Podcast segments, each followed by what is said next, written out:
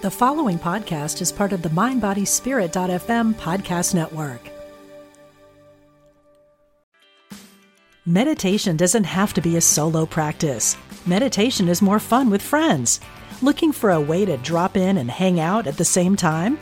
Join us online at Omega Institute for a meditation party with self proclaimed meditation nerds Dan Harris, host of the 10% Happier podcast, Sebene Selassie, and Jeff Warren.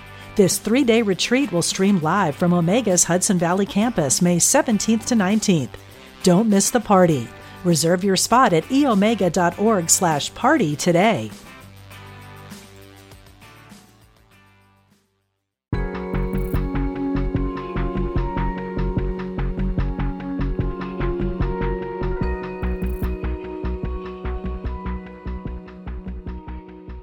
Welcome to the Change Your Thoughts, Change Your Life podcast. I'm your host, Nadia Dela Cruz, founder of the Wayne Dyer Wisdom Community on Facebook and angeltarot.org. My guest today is an accomplished musician that is no stranger to adversity. At the age of two, he survived a gasoline explosion that was likely to be fatal. It left him with third degree burns over 80% of his body and forever altered the course of his life. When he was 12, he began playing the drums, despite the loss of both his hands. His determination and skill led him to become a highly respected drummer in his hometown of New Orleans. He's also an incredibly inspiring public speaker. Dr. Wayne Dyer brought him on stage for a speaking tour in 2008 and wrote the foreword to his book, The Gift of Fire How I Made Adversity Work for Me. Dan Caro, thank you so much for joining me today. Yeah, I appreciate it. Thank you for having me on.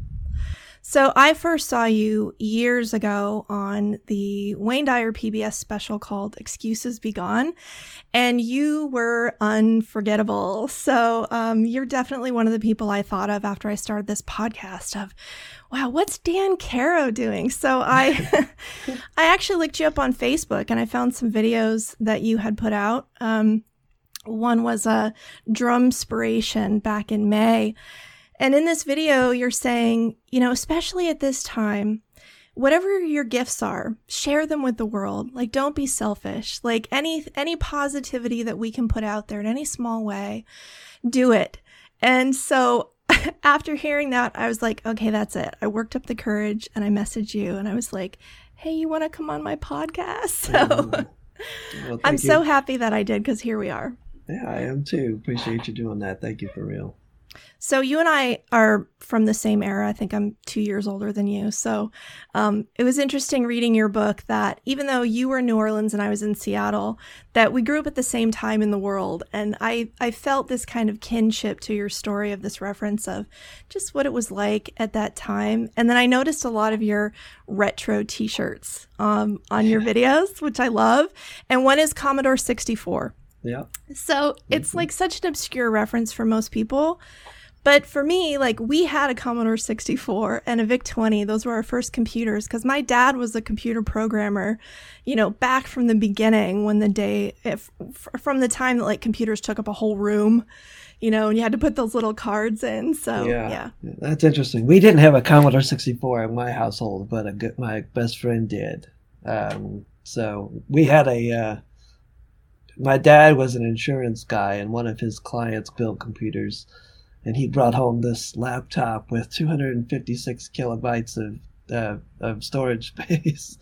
That's huge uh, at the time. Yeah, it was massive, and, and but it did nothing. It was just a this box that did really nothing. You had to program any command. You had to write code basically to do yeah. anything and we didn't know that they didn't teach adequate um, computer skills in, in, my grade school so it just sort of sat there but I, every time i'd go to my buddy's house he had a commodore 64 so we would just play on that all the time because they had games for that system yeah so yeah fun. i think they were i think they were floppy disks or we even had a tape player i think that somehow was how you put the games in but um, yeah, blast from the past. So, yes. uh, I just wanted to shout that out. Um, retro t-shirts very cool very much So, in the introduction, I mentioned obviously the um, the gasoline explosion, the fire that you survived when you were two years old. Can you tell us a little bit about that accident? Sure.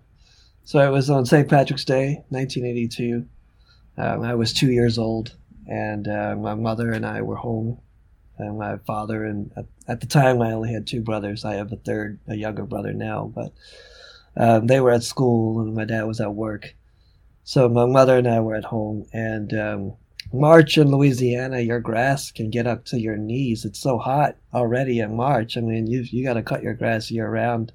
So my mother, doing the best she could, took me outside with her and set me up in the backyard while she could try to get some of that those household chores done. Uh, she was I guess I, I heard that it was her first time ever attempting to do that. So it was sort of a new experience for her, which was interesting. But um, while she was trying to get the lawnmower going, I, I ran off. And like most two year olds would do, is escape their supervision and ended up in the garage where I knew uh, they stored my, my favorite toy, which was a wagon and on the way in to get that wagon, I knocked over a can of gasoline, which was stored on the floor um, next to all the paints and oils and all the stuff that you should keep in a garage closed with no ventilation yeah. with a water heater. Like most people do. like do. most people do. Yeah. Right. And shouldn't. It's just a, the reason why I bring that up is this is a very common injury for children and it's easily preventable you know and there's no blame. It's just an oversight that people don't we, we just do it. It's what we do and we are brought up in that style. So anyway um, yeah that's kind of what happened. The water heater pilot ignited the vapor as the gas fumes filled the air. And little two-year-old danny was caught in that fireball. And then shortly afterward i guess my mother instinctively had super spider-man hearing and she could hear my scream over the volume of the lawnmower, comes rushing in, grabs me, sees me, pulls me out into the, the lawn and lays me in the grass and just starts wailing hysterically. Can't do anything. I mean, she doesn't know what to do.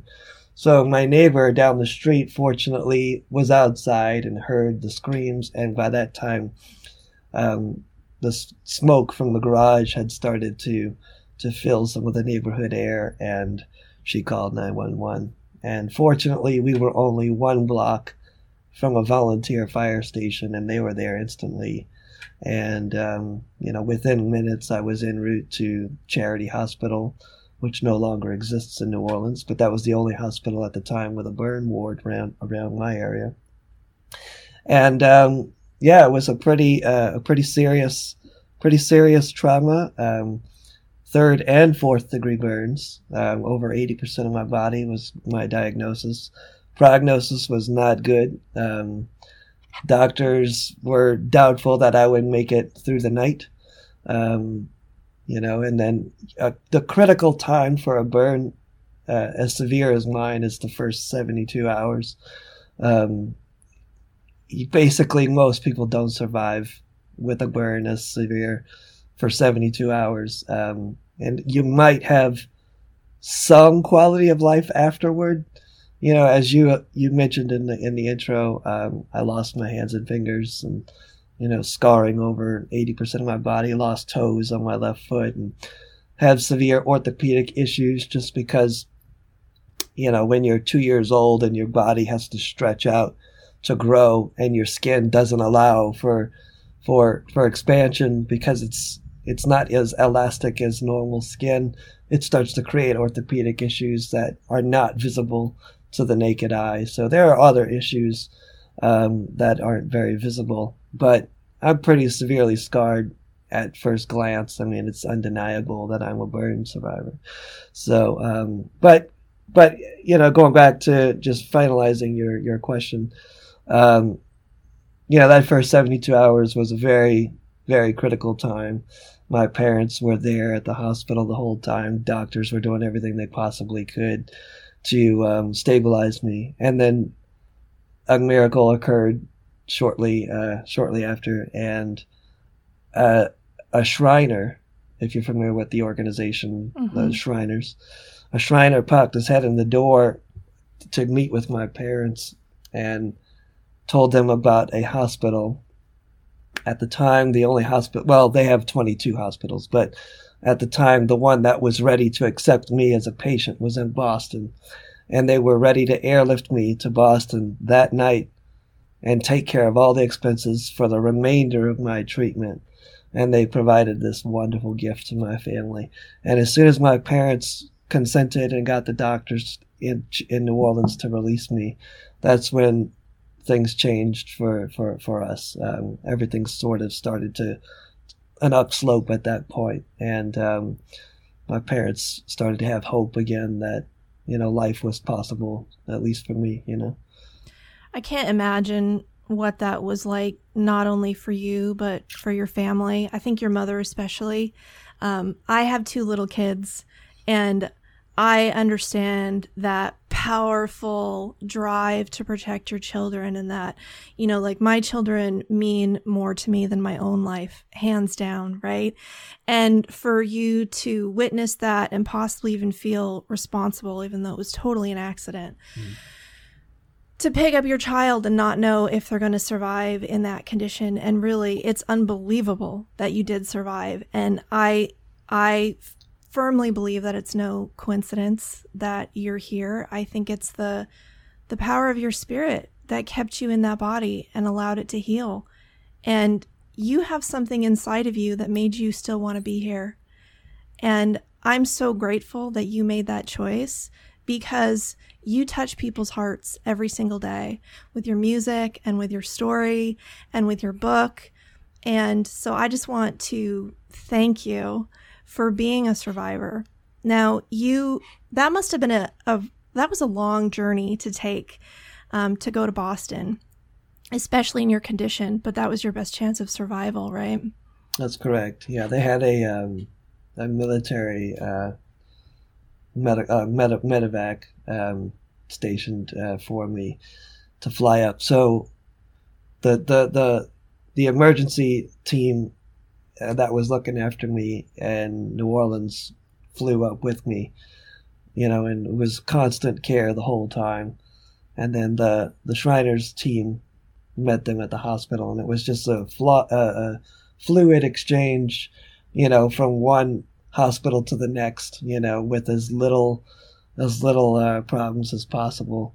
Um, yeah, because traveling, you know, the altitude and the and the environmental change, um, and then your susceptibility to the elements. You know, like when you're burned, um, you know, as badly as as a third degree or a fourth degree burn, your skin literally is gone. Like it burns away. There's no more, right? So um, you're vulnerable to all sorts of invasive bacterias and virulence. And, um, you know, ultimately they did get me. I did die three times, you know, so um, technically. So you, you actually, didn't you run into the one of the doctors, a surgeon, I believe, that was taking care of you when you were grown? Mm-hmm. And he said, "Oh yeah, you actually died three times on the table." Yeah, I was given a talk at the Shriners Hospital in Boston, and the doctor that received me, he was the on, you know, the uh, the head uh, at the time. Um, he said, "You know, we we don't." I'm sure nobody ever told you this, but uh, you died, and I was actually giving a talk at the time he walked on stage. and told me, he goes, You don't remember me at all, but I remember you. It was a tough night. He goes, We had to bring you back three separate times. And um, he says, I know you've never been told, but I think you need to know. And I said, Well, apparently I died three times. And I finished my talk just totally in awe. Oh my gosh. That that happened. And, and but I mean, it makes sense. And it, it does make sense. This this burn was so severe that not not that it's the worst of all. I mean, I, there are definitely folks who are burned worse than I, but not much, not much worse.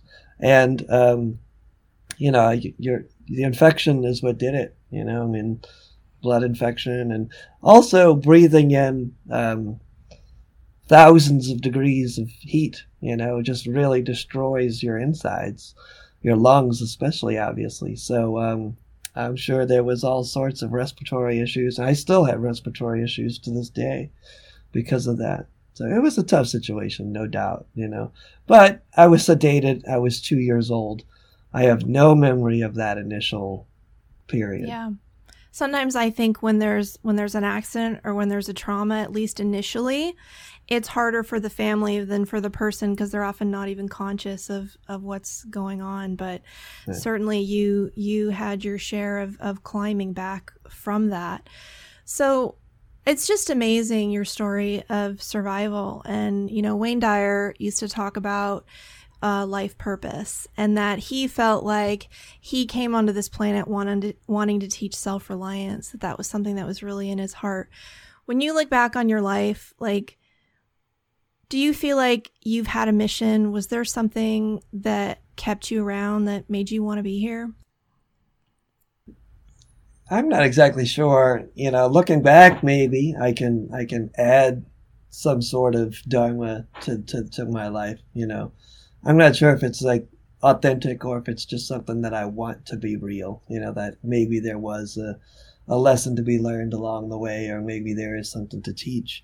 But definitely, I had no knowledge or awareness of that as I was, you know, growing up and just dealing with the day to day struggles.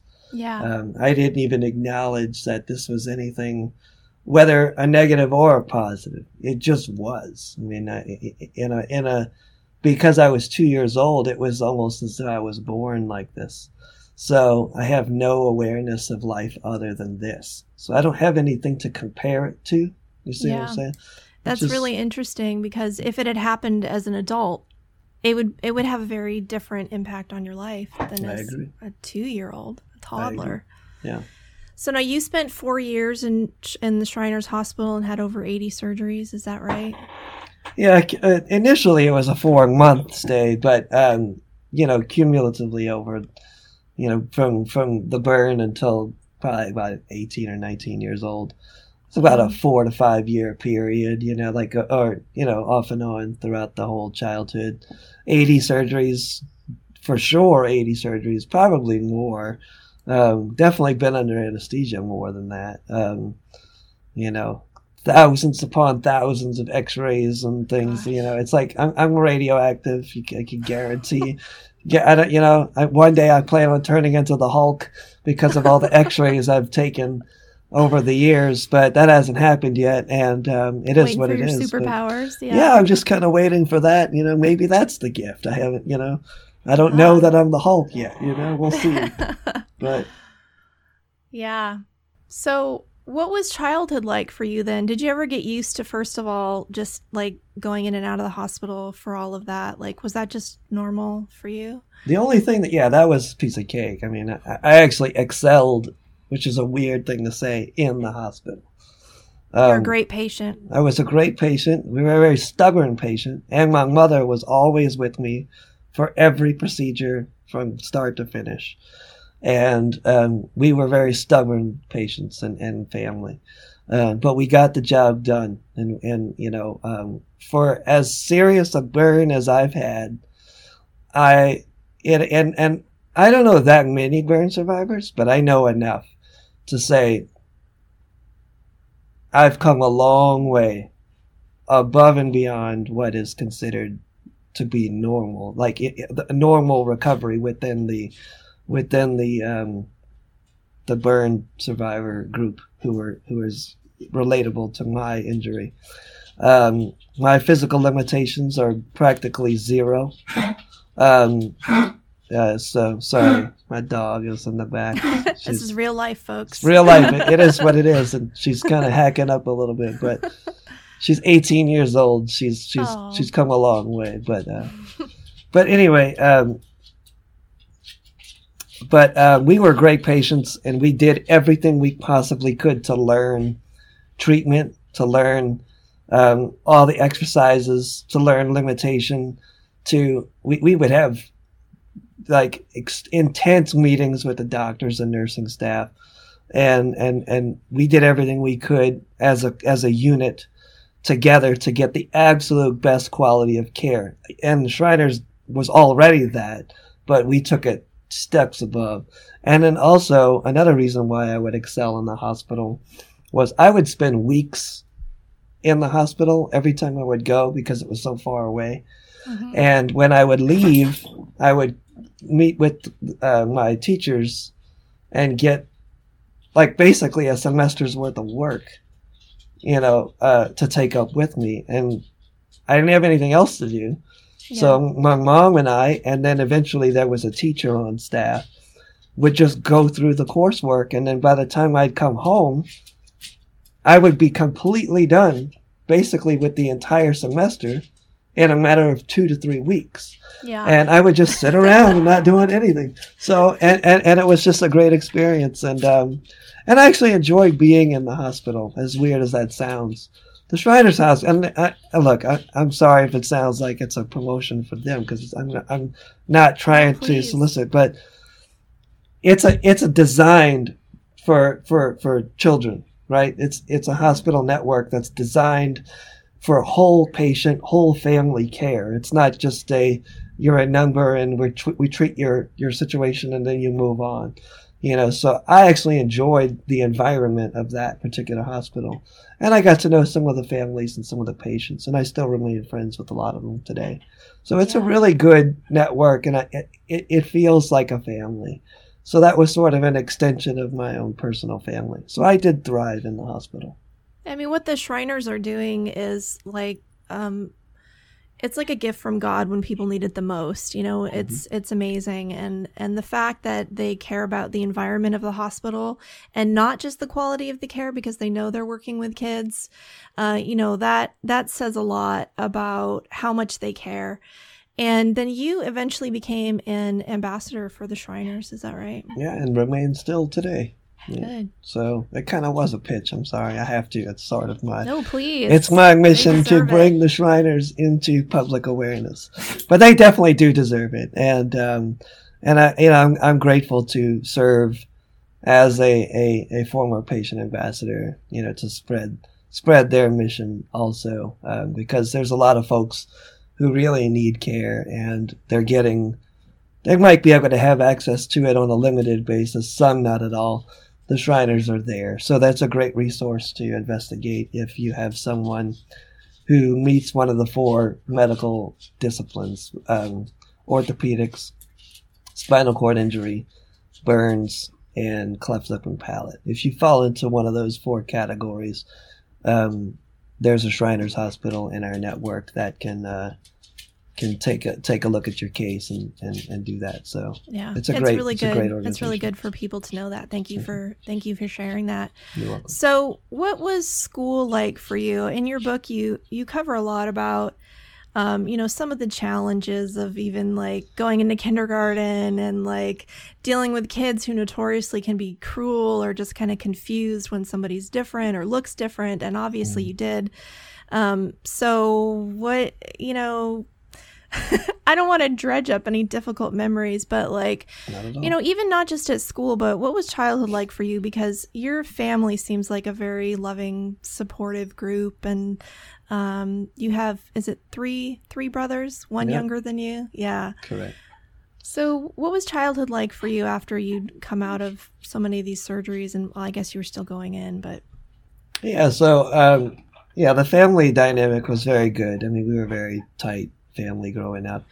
My older brothers were um, they were typical older brothers. I mean, they they they respected that I had.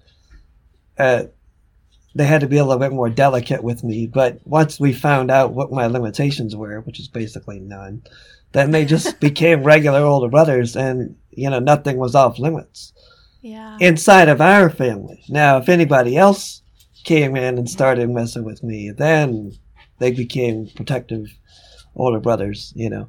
But they never let up on me. I mean, we were, you know, and I never um, gave them a reason to to treat me with kid gloves, if you will. Um, so I was very competitive because of them. Very, very um, aggressive. Uh, we all played sports, and I, I, I, followed in their footsteps, and I wanted to be as uh, accomplished and whatever that they did. They inspired me, and um, whatever it takes to get to the level of competitiveness with them is what I what I, what I was going to do. And um, as far as school, and my parents were the same way. Um, you know, obviously they were parents, and I personally don't have children, so I don't really have that instinctual drive to protect your children.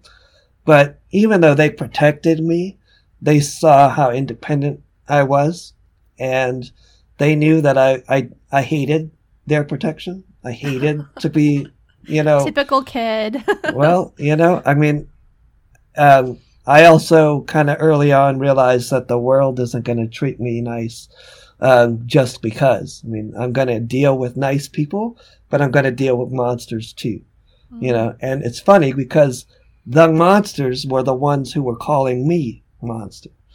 You know, and it's weird how that that iron, that, that irony is, but um, I had to deal with real life scenarios, so I didn't want anybody sheltering me.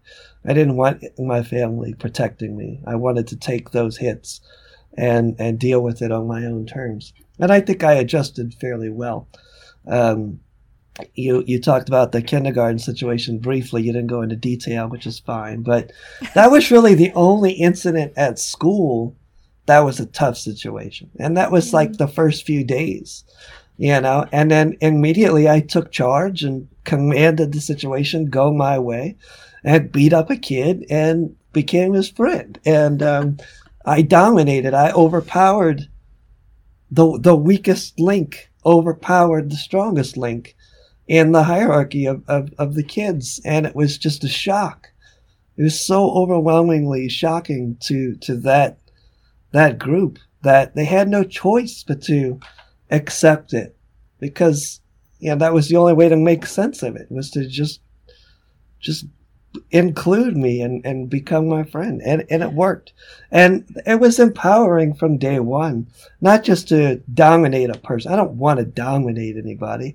I have no violence in me. I don't want to beat anybody up it was an act of desperation is what it was but i think you just didn't want to be pushed around and and you were keen enough to observe the dynamic on the playground and was like okay this guy is who everybody looks up to in the mm-hmm. in crowd right everybody follows what he does yeah. so if if i can do you know if i can get in with this guy or make a statement that everybody's going to notice, then people might look at me differently, even well, if you didn't plan it out, right? Well, it's exactly the same scenario as like when someone, yeah, you've heard when when you go to jail, you pick up the biggest guy and you knock him, and if you show your your you know your resilience right away, then they won't yeah. mess with you.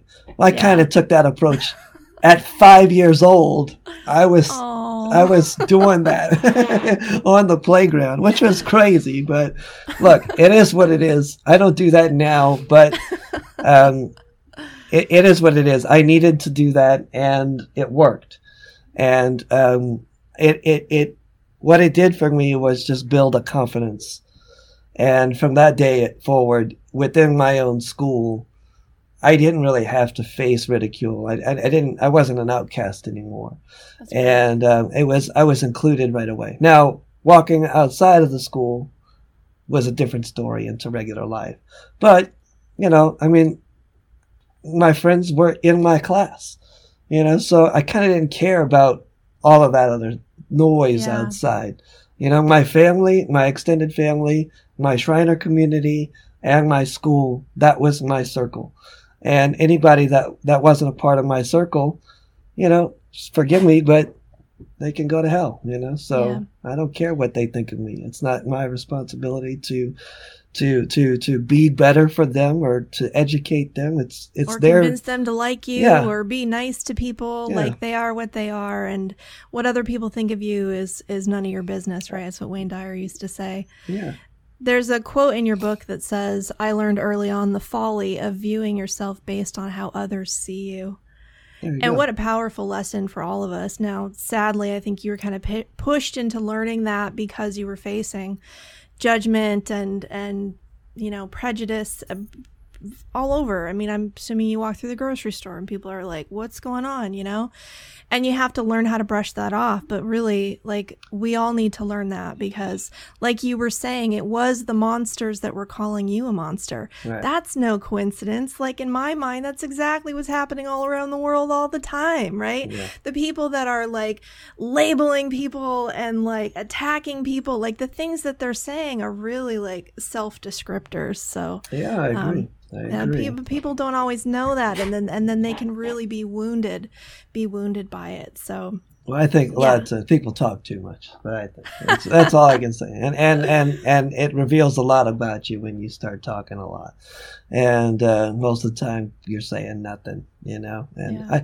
I, I I I speak when I have to speak, and then a lot of times I completely silent, you know. And I I observe, I listen a lot, and I pay attention. But if I don't have something to say, you know, I'm not going to say anything. And sometimes people take that as indifference or you know, just being cold or, or not taking a side. But I just, I, I don't know. I mean, like, I, I, I don't want to inflame anything. I don't want to add to ignorance and, and, and, and Yeah. the hostility. And it's just something that I had to deal with my entire life.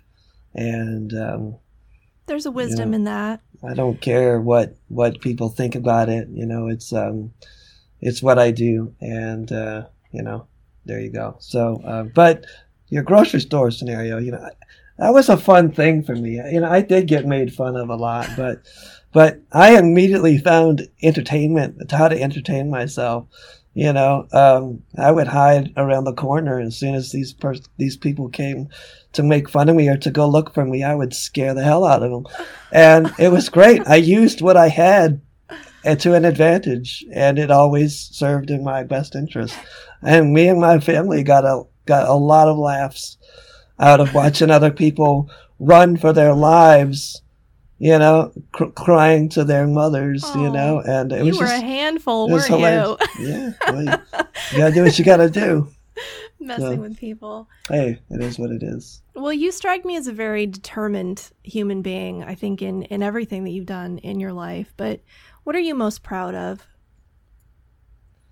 That's yeah, that's that's a good one. Uh, what am I most proud of? I'm most proud that I can pretty much endure and just keep enduring. You know, um, I can't always say I win. I can't always say I rise to the top, but I can endure pretty much anything. And um, yes, I do feel defeated from time to time. I do lose.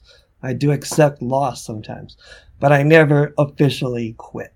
Never quit quit. You know i've always been able to deal with it and to rise again and try again you know? Um, it's never gotten so bad no matter what the scenario was where i just had to just relent and say it's done. You know I'm, I'm, I'm, I, I lost like for real this time. Never Um, give up. It's never. it's- It's, as long it's as more- you're still breathing, it's not over, right? yeah it's it's I, I don't want to say it's more than that but you know it's it's something else like yeah every breath you've got is is is is a, is a breath you've got to be grateful for and and you might not ever get what you want but you know that's that's fine you know that's it, it might not be fine because it might not be the result you wanted but as long as you kept fighting until the bitter end you know you you you win in my opinion. You win. And the world might look at you as a complete loser. But as long as you never give in you win. You won the championship. That's all i got for you on that.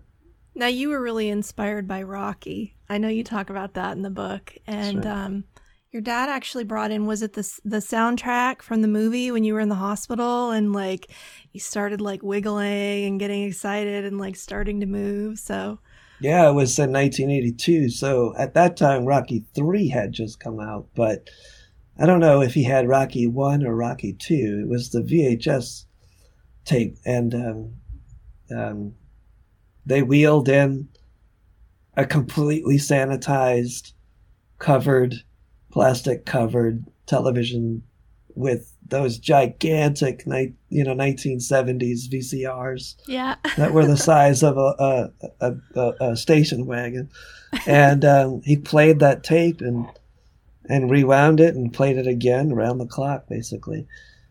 And he says, and my my my, uh, I'm fortunate to know about eight of the the the the, the crew who worked on me, um, from the two first responders who arrived first on the scene, um, two administrators, hospital administrators, and two ICU nurses and, and two doctors.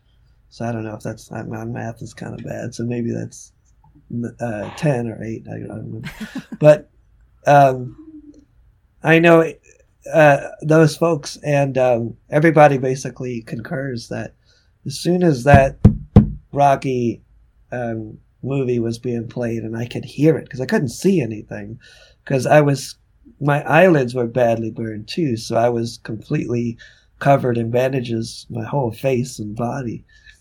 So I could just hear the the music and and the training sequences and you know Mickey, the, uh, Rocky's manager, Burgess Meredith, and him screaming at Rocky, you know, and that really did inspire me. Um, even though I had no idea what it was, um, it it it it made me it made me move.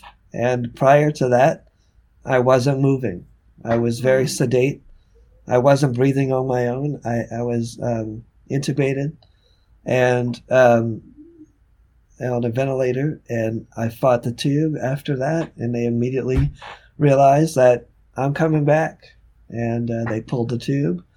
And I started to breathe on my own. And incredible. things changed pretty much immediately. Signs of life from there the Rocky go. 2 movie. There yeah, you, you, you describe like you know throwing punches like before you could probably even walk and like, eventually yeah. Yeah. What did what did that movie represent to you? What did rocky represent to you? Exactly what i said prior you know? Um, when you asked what am i most proud of or what's you know it's rocky represents endurance resiliency you know? Um, and it's it's amazing that you know here we are um, what was his first movie 1976 you know it's 2020 now. So mm-hmm. i mean that's a long time that that character has developed and the message has been the same the entire time. It's just like it's just absolutely taking everything life can throw your way and standing up no matter what. And, and, and no matter how many times you get beaten down. And he gave a wonderful speech in the sixth um, movie, um, which is uh, "Life will beat you to your knees if you let it." You know, and uh, but you got to stand back up, and you got to know your worth and fight hard for for what you want. So you know, like I said, you might not win because Rocky lost a lot, right?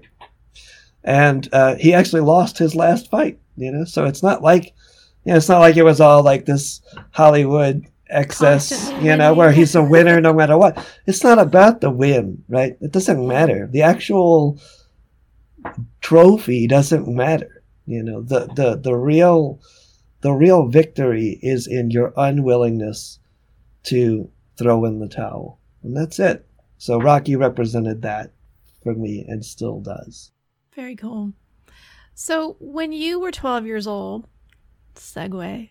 Um, you that was smooth, right? Very you nice. um you learned how to play the drums. Well, I think about endurance with that because what it took for you to even like build up the strength to to hold the stick and uh, uh, even just learn if you could do it and and get stronger and better at it. But so you come from a family of musicians, and what made you decide on the drums? Well, so I come from a family of brass players, right? Uh-huh. So, um, because my my dad's father played, my grandfather uh, played trumpet, my dad played trumpet, oldest brother played trumpet, and Scott, the uh, middle, played trombone. And um, problem with a brass instrument or any wind instrument is um, you need control of your lips. Um, you need lip control. I don't really have upper lip control at all. Um, tremendous scar tissue on the inside and on the outside of my face. has not allowed me to form the embouchure required in order to blow a focused stream of air through a mouthpiece. So, unfortunately, I was not able to follow in their footsteps. Although I wanted to, I wanted to play trumpet, but I couldn't. So, um, and then I don't have enough digits to play piano. So we had a piano, a really nice, beautiful, ornate piano in our in our house, and uh, I really loved that. I love the timbre of the piano. I love the that one person can pretty much do everything on the piano and play like a concert, you know, like a full arrangement on a piano, and I could never do that. So that was a little upsetting. And then stringed instruments, well, you kind of need digits for those too and we didn't have any of those. And uh, so it's like, well, what do I naturally do? I mean, I beat on stuff. I was always like finding the rhythm in the music, right? I would ask my dad. I was very inquisitive. Uh, we, I grew up in we anybody from my region and down in southeast Louisiana grows up with parades all the time not just for Mardi Gras. I mean, we have our Mardi Gras season, but there are parades throughout the year, um, and there's always street festivals and um, and and just everywhere you look, there's music all over. Celebration. Um, yeah, so I was always hearing rhythm and drums, and very drums heavy city, very very much a rhythm city, and um, was just wanting to know how these musicians played those rhythms. So my dad, knowing a little bit about rhythm, and tried to explain it to me, but my young brain didn't really understand. But naturally, I was inquisitive about rhythm. So one of my dad's best friends was a great drummer. Um, played throughout the 60s, 70s, and 80s in, in, in New Orleans. And he and my dad and I kind of talked about it and said, yeah, maybe we can work on this and co- come up with a technique, a method to hold the sticks, and we'll get you a drum. You know, so we went to the pawn shop, got a snare drum and sticks, and now it's just a question of how do you hold these things? I mean, you know, like you said, I don't, I, I don't have hands that are recognizable as hands, but I've got some residual bone, you know, remaining bone that the Shriners were able to kind of do bone grafting and, and lengthen some of the bones and cut through some of the, um, the, the, um, the space and, and, and widen the gap between my thumb metacarpal and the other metacarpal bones.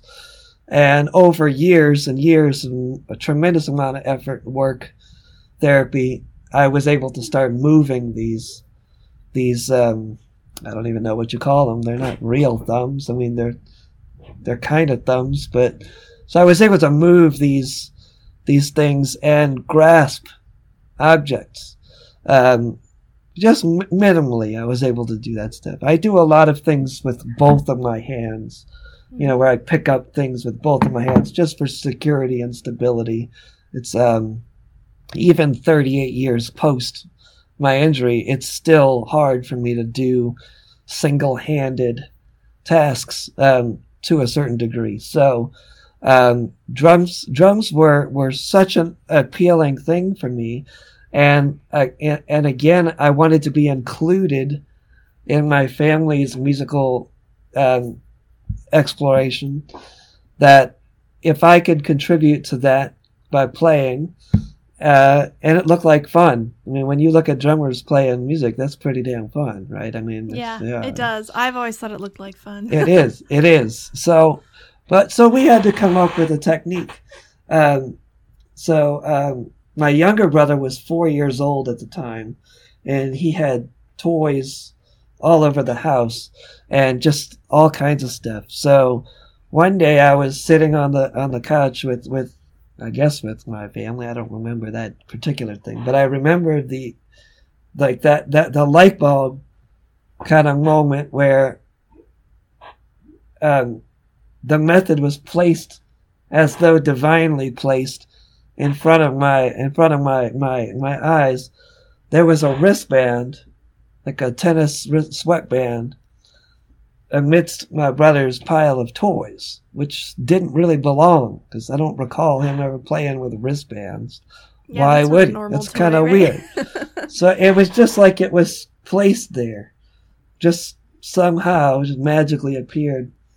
And I had been trying some very not healthy techniques prior to this, and I was really looking for a win. And you know, duct tape was a failure. Oh god. Um, super glue was a failure. You know, we had this rigid, heavy, rigid bowling glove that was a failure, and rope and all this other failed attempts there. And it just was not looking good. And then all of a sudden, this wristband appears, and I thought, oh, it's soft, it's elastic, it's comfortable. You know, let me try that. it's not glue. it's not glue. It's not gonna rip my skin off. oh god. So, um, so let's try that. So now I put the wristband on and put the stick inside, but it was a little too loose. Well, I figured, well, if I can reinforce it on the outside, then maybe that will work. And we took some rubber bands and we put a couple of rubber bands around the wristband and I put the stick in and it felt wonderful. And it was Wow. great. Now, the left hand, uh, uh, I had a, a bit more bone to work with and, and a movable thumb to work with. So there was enough space to grip a stick. Now I wasn't really strong enough to hold it very well, but I was committed now to catch up to the right side because I found a great method for the right hand and I knew I needed to catch up with the left hand. So I started doing all kinds of physical exercises with the left hand to strengthen the thumb. And over the next, you know, years, really, it took years. Over the next few years, I, I developed enough strength um, to where I was very secure in holding the sticks. Yeah. Mhm. Well, you were very motivated, and um, I think it's so cool that you you kind of found your thing, right? You found a form of self expression. It sounds like at one point it was also a form of therapy for you. You talked about, you know, if you were having a hard day, you come back and beat on the drums for hours, right? It was an mm-hmm. early form of kind of getting stuff out. I think everybody needs something like that, so it's great that you're able to find that. And I think you know what people need to understand is that you're not just this guy with no hands who can play the drums.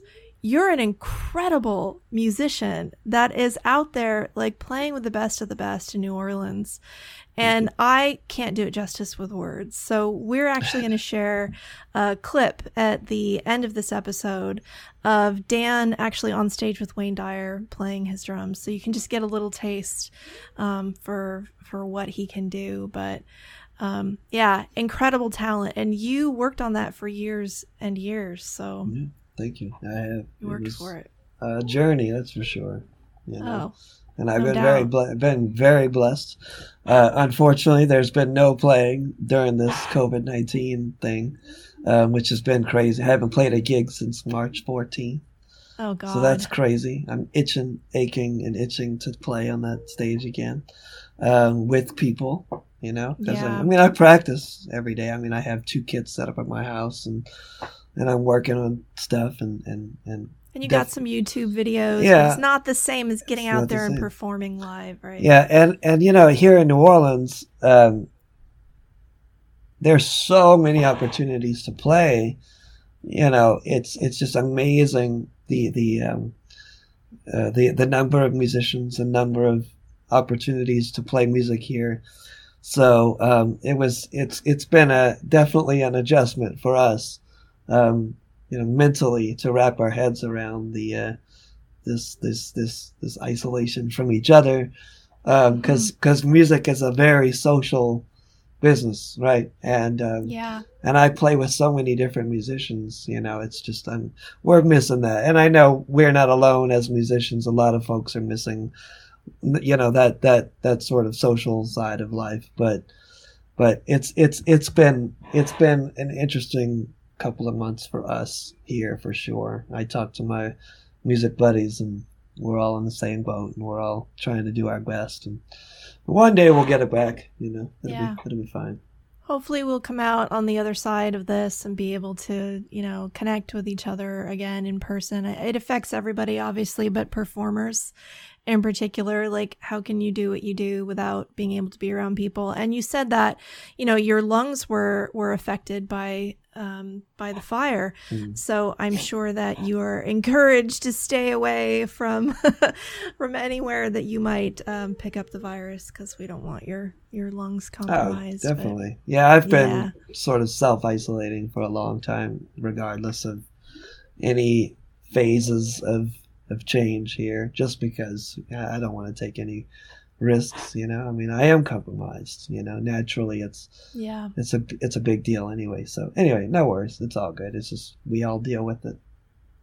So another thing that I really want to talk to you about today is Wayne Dyer. So um, obviously, I started the the Wayne Dyer Wisdom Community on Facebook after Wayne Dyer died, just as a way to kind of keep his messages going and connect with other people who felt about him the way that I do. And um, it's grown so much in probably just really the last two years, and um, so I'm excited to talk to to people who knew him or, or who have stories about being impacted by him. But um, you obviously went on tour with Wayne Dyer at one point, but how did you first discover him? So um, I was in a group uh, called Toastmasters. It was a uh, kind of a peer support, uh, public speaking kind of training group, if you will. Um, and uh, uh, my father and I were in it together and he had been telling me about this guy Wayne Dyer and bought a book for me, uh, The Power of Intention.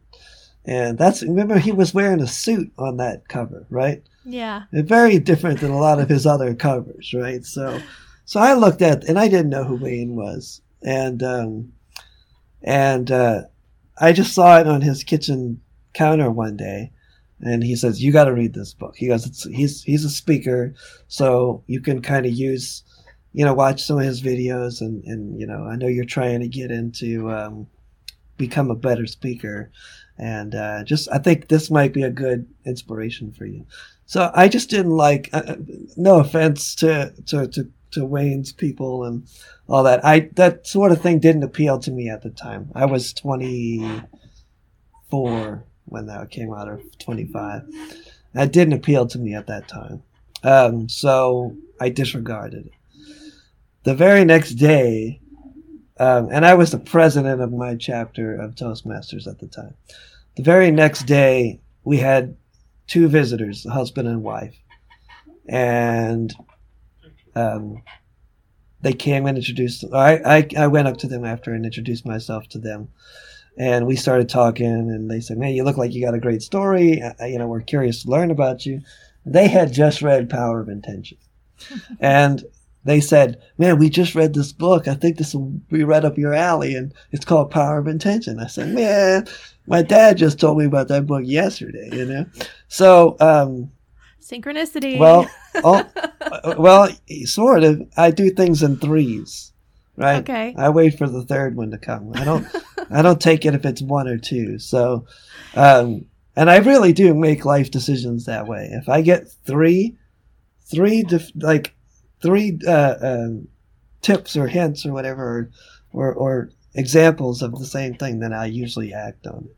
So about a week later, I was doing a rehearsal with one of my buddies, and he stayed afterward because we were going to talk over some music and uh, work on some stuff. And he starts talking about Wayne Dyer. And he had just finished reading Real Magic, but he had Power of Intention next in his queue. And he told me, man, you got to read this book, man. He goes, I've heard a lot about it. Real Magic is epic. So there it is, third one, the third example. So I went back to my dad's house and I said, give me that book.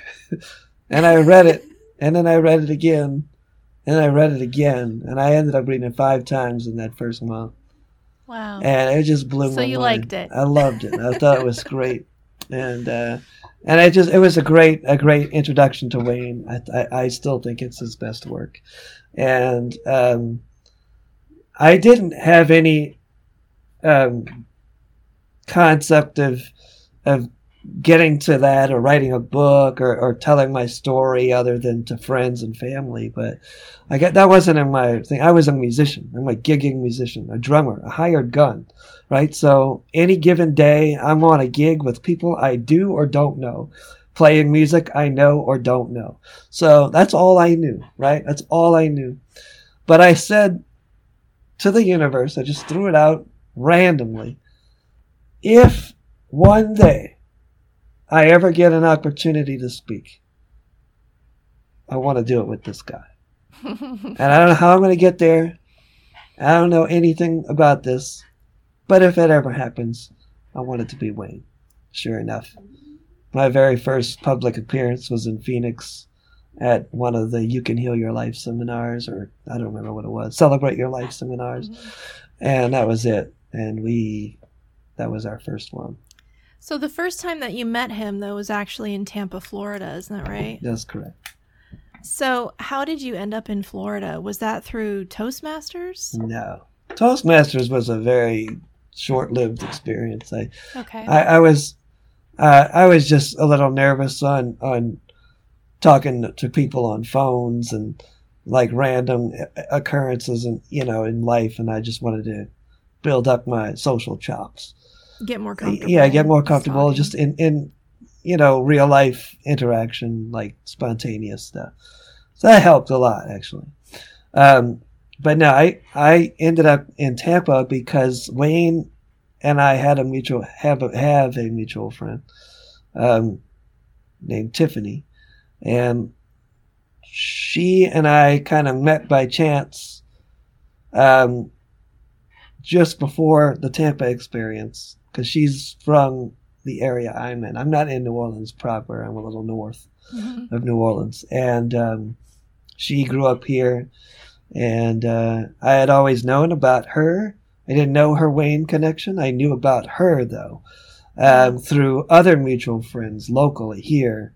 And then one day we just met up at, you know, we just happened to meet uh, at this pizza restaurant out here in Covington and um, we started talking, and Wayne Dyer popped up in the conversation, and that was it. She had she had been um, a good friend of Wayne's um, ever since she had moved out to Maui about eleven years prior or whatever, and yeah.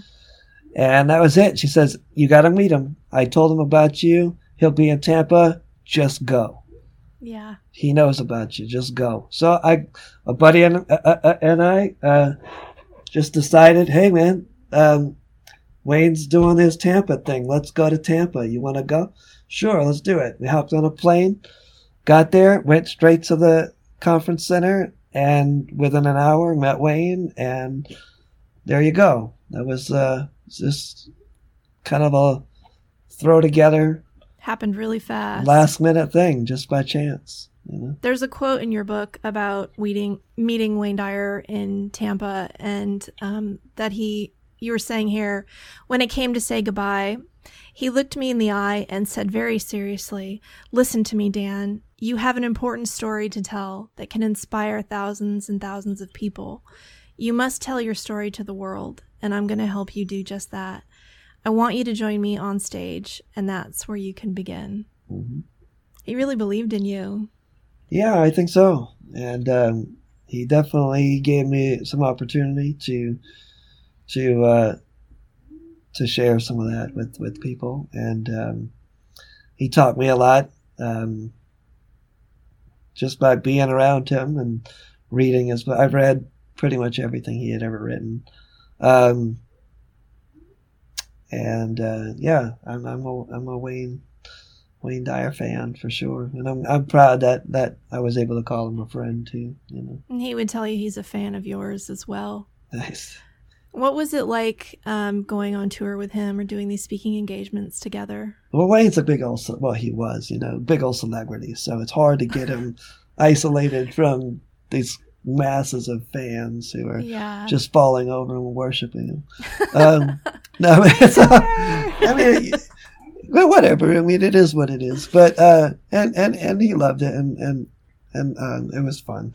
But we did get to have uh, some some time I went to visit him twice um, out in Maui and spent some time at his place out there. Um, and then we would always kind of get together uh, the day of the event earlier uh, at the hotel wherever we were staying and just kind of talk a little bit and just have some time. But he was doing interviews and all sorts of other things too. So I didn't Yeah. get a lot of Wayne FaceTime, you know, Yeah. by myself with him one on one. But it, I didn't take any of it for granted. I mean, when when when we had time, you know, I, I was committed to that particular moment and kind of just listening to whatever he was saying. He was always encouraging and and very funny. I mean, Wayne's got a pretty interesting sense of humor. For those who who know Wayne personally, you know exactly what I'm talking about. But um, you know, and he does on stage too. Um, it's a little understated, but Wayne's a Wayne's a funny guy. Cleans it up a little bit for the audience. no, no, no. Actually, he he he's gotten a little, um, you know, uh, a little out there with the audience. But no, Wayne's funny. He's a he's a little bit of a prankster. He's he's got his his things, or he had his things, you know, and um, yeah, keep you on your toes sometimes. It's funny. Um, I had to consult with some of the uh, the crew. Some like some of the House crew at times to say, is Wayne kidding around or you know because I was uh, how serious is he taking this you know and he's committed to his his joking around so I had to consult with folks just to make sure that it was a joke I think maybe he had the dad joke thing going on, you know, with all of his daughters and everything. maybe My dad was a bit of a jokester himself. It was hard to tell if he was being serious. Um, so was Wayne the one who encouraged you to write this book? yeah he was so he was the one who en- who encouraged me to hurry up and write the book uh, I had Come actually on, Dan, let's do this. Well, he said we're kind of on a timeline right now, so you kind of do need to hurry up. I had started to write a book. I mean, I had written about twenty-five thousand words um, at a snail's pace, right? And I I didn't know what I was doing, um, and I just sort of jotted down some some some some concepts and just elaborated on it. It's just a glorified outline, you know Mhm. and um, I had no intentions of doing anything with it. But I had mentioned to Wayne that that I had a, a little bit written, and uh, all of a sudden we do the PBS show, Excuses Begone, and you know how he does his fundra- his fundraising um, uh, um, subscription giveaways. You'd sell like the whole enchilada, Yeah. right? Yeah, I Well, he was really hoping that I would have something done for that. But Oh, to put in unfortunately, yeah, unfortunately, the turnaround between the taping and the release of the show was so fast that there's I couldn't write the full book in two months. So I unfortunately, surprised. yeah, but we did write it in like five months, um, which was pretty fast. That uh, so um, he told me he said right after the show I met Louise Hay and and, and Reid, the CEO of Hay House, and um, he said you're probably going to want to meet with uh, with them in a week or two. Um, they're probably going to want you to write a book. You should write a book, whether or not they want you to write a book. Just do it. And he goes, "We'll Yeah. get it published, and we'll do what we have to do in order to make it happen." He goes, "And I know you've never written anything really before, so we're going to get you a co-writer, and it's going to be fine. Don't worry about it. Just you're going to be fine." So they paired me with Steve Erwin, who's a fantastic writer and an awesome human being, and um, yeah, we Yeah, got the book. He also worked with uh, Immaculée Ilibagiza on Left to Tell. What was Yeah. it like working with him? That was interesting. Um, yeah, we, he uh, he pried into every detail, um, and he came down here. He was in New York, and he came down to Louisiana for about a week, and we met for like ten hours a day, and just face to face, and just just every every detail I could uncover, and then he wanted all sorts of photography and home video footage and he wanted to interview some of my friends and stuff and just got every detail uncovered and took that back to New York and asked me to do a couple of rewrites and you know collaboration writings. And then when when we did like five drafts then he sort of just took it upon himself and just consolidated them, you know, and Yeah. helped me helped me sort of with the um, a thread the uh, the drafts together, which was interesting. I, I was very very satisfied with what he was able to reveal to me in terms of you know how stories could link to others and the segues Yeah. between the stories. And I like how he kind of flip flops sometimes. And I I write very chronological. I'm very basic. Mhm. It's like start. Okay, I was born in 1979. Then I was one. then I was two. Then I got. You know, that's not how you write. That's that's that's silly. But uh, he gave my story a little bit of form and shape, which was really a good a good thing. So I was I was happy to work with him. It's interesting that you say that because when I read the book and, and I knew that you had this co-author and um, your voice comes through so clearly in this story and like it matches up with everything I've seen from you on videos and podcasts and other things, right?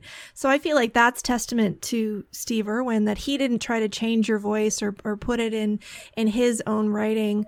And so I felt like maybe one of his big contributions was just making sure that the story was really complete, that like all the details were filled out and, and connected together. So it sounds like that is part of what, what he did for this for this book. Yeah, I love Steve, man. He's a great author, and I loved, and and that was another interesting thing. I, when I read Immaculee's Left to Tell, Yeah. um, I, I just like with Wayne, I had no idea how I was because this is before the Wayne thing even happened. I said if I ever wrote a book, I want to write with Steve Erwin. oh, really? Yeah, and then sure enough, about six months later, I'm working with Steve Erwin. And, I- Well, you got some powerful It's laid down. intentions. well, you know, the, the power of intention yes. sort of helped shape me, helped shape me. But uh, you know, it's you know, it is what it is. I mean, I, I'm just grateful that those opportunities were available to me. Um, I mean, there weren't very many people that Wayne Dyer pulled on stage and said, I want to share you with the world. You know, there was you, there was Immaculée Ilibagiza, Ilibagiza who Mhm. I actually saw in Vegas um, when he was there with my sister. And there was Anita Moorjani. And, you know, that's pretty much it. Like, he wasn't, you know, to the extent that he promoted you and wanted to share your story, there was very few people who did that. So, right. um, for me, it's particularly exciting as uh, the kind of influence that he had on my life and the fact that you had an influence on me. Like I'm a big fan of yours. Um, to get to have this conversation is is really exciting. Um, but so he did write the foreword to your book, Wayne Dyer, and I'd love to read an excerpt from that. Sure. You are about to read a book that will forever change your concept of the word impossible. Dan Caro's story will introduce you to a whole new way of looking at the power of the human spirit. Somewhere within the soul of this young man, there exists a kind of magical vision that has allowed him to overcome the most challenging and difficult set of circumstances and emerge as a role model for all of us. This inner vision not only made a survivor out of Dan, but it has given him the ability to live his life at a level that most people, especially those who have never been confronted by such challenges, couldn't even imagine for themselves. I met Dan as I was making preparations for a national PBS special based on my book, Excuses Begone. I immediately asked him to come on board with me and provide a first hand live example of someone overcoming enormous adversity, sans any and all excuse making. Dan rocked the audience and absolutely blew me away, giving a stirring performance of how to be a world class drummer without the benefit of hands. Dan is one of the most inspirational people I have ever had the privilege of meeting. I love his message and I love the man even more. His original title for his book was Look Ma, No Hands. That says a lot about the character of my friend Dan Caro, about whom I say, Look, everyone, no excuses. Dr. Wayne W. Dyer. Yeah, it's good stuff. He just loved you. And I know that, you know, he was happy to be friends with you and, and have you by his side and that you were willing to come out and share your story. And, you know, I want to thank you for sharing your story with me, for spending this time together. You're one of the most inspirational people that I've had a chance to talk to, and I'll never forget it. So thank you. Well, I appreciate you. It was a pleasure to speak with you tonight here on this podcast, and I wish you the best moving forward with uh, with your future podcasts. And uh, thank you so much. Thank you for reaching out to me. So, what are you excited about? Is there anything that you're working on now? Yeah, um, you know, we've got to change the way we function these days, especially you know in the uncertainty of what's happening with the COVID crisis. So um, I've been interested in music production, audio production, video production for a long time. Just with my music schedule, never really had time to fully uh, um, explore those options. And I do have a studio, a full-on studio at my house. Um, and, cool. and, I'm working on building up a video studio also. So uh, I've been kind of working on some detailed stuff with that, um, learning some um, some of the uh, the skills and craft associated with the production side. Um, I've been on the performance side for so long, and you know, obviously, you know, as a musician, production exists around you, but you know rarely do you get to see it from that side. But yeah. i was always aware of it and observant of what it was. And it intrigued me because without the the gear and the production and the the expertise of the engineers who are putting it all together behind the scenes our job would be just pretty flat you know um, so it, it, that's always been appealing to me and because we can't play live now I'm working on some behind the scenes stuff myself, and so I'm kind of been in an uh, um, I'm sort of in student mode, but also in kind of amateur practitioner side of learning the engineering side of audio yeah. and doing some of the video stuff too. So it's it it's it, it's a lot of busy uh, busy time and doing a lot of research and stuff. So so it keeps me pretty occupied most of the day gives you something fun to think about. Yeah. And, you know, who knows, maybe one day I'll reveal to the world my music compositions that most people have never heard before.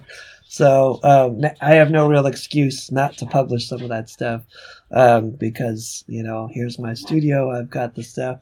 I just need a couple of musicians to help me facilitate that. But we'll see what happens. Um, regardless, music is always. Yeah, hopefully. But music is always in the in the front, in the, in the foreground. So whether I'm playing live or or working on stuff in the backs in the background, and I'm always working on music stuff. What's the best way for people to reach you and get a hold of your book? So right now, um, basically any of the social networks, uh, you know, you can find me on those. Uh, just Dan Caro, or I think Dan underscore Caro. That's D A N C A R O. So try both of those. And then um, the book is available digitally through Kindle on Amazon and Nook on Barnes and Noble. So unless you can find a used copy somewhere, um, uh, you you could get it digitally. So try. Well, it's fantastic, and it's definitely worth getting your hands on that. Um, I've got two copies. I think I'm going to be giving one away, share that as a gift to somebody. But yeah, really excellent book, great story. I mean, it's the the beginning is difficult to to read because it talks about the accident and and some great detail actually. Um, but your life story is so inspiring and your voice really comes through. So I really enjoyed reading that. There's also uh, some photos in the middle, um, including one with you and Wayne uh, from 2008. But yeah, some from your childhood and everything. So I was not expecting that. That was a little special treat in the book. Good deal. So I would like to leave our listeners with one final thought from the conclusion of your book. Um, the quote is The core message I share is this If we live our lives in the light of love and positive energy, then no matter what happens to us or what challenges we face from day to day or year to year, we can experience life as a precious gift.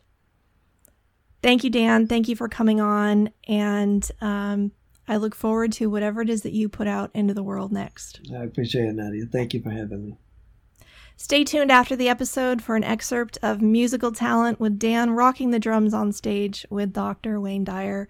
For all our listeners, thank you for following Change Your Thoughts, Change Your Life and telling your friends about it. You can find Dan Caro's book, The Gift of Fire, available now on Amazon. To learn more about this podcast, please visit nadiadelacruz.com. Until next time, take care of yourself and take care of each other. Namaste. What do you think? Would you like to hear more from Dan?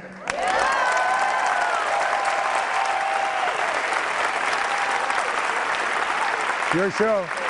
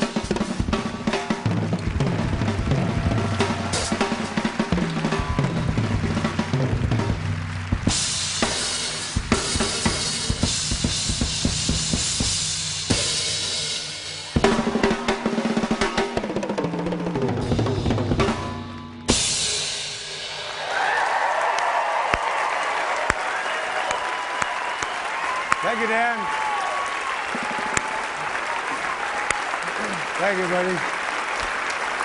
Thank you so much. Thank you. Thank you. Thank you.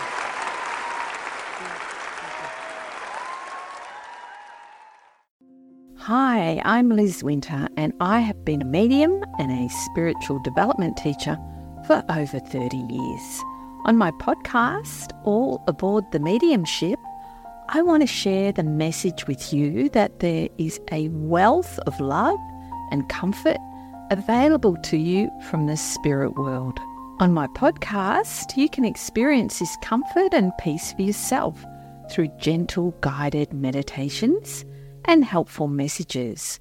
Make sure you subscribe and follow so you never miss an episode. Part of the Mind Body Spirit.fm podcast network.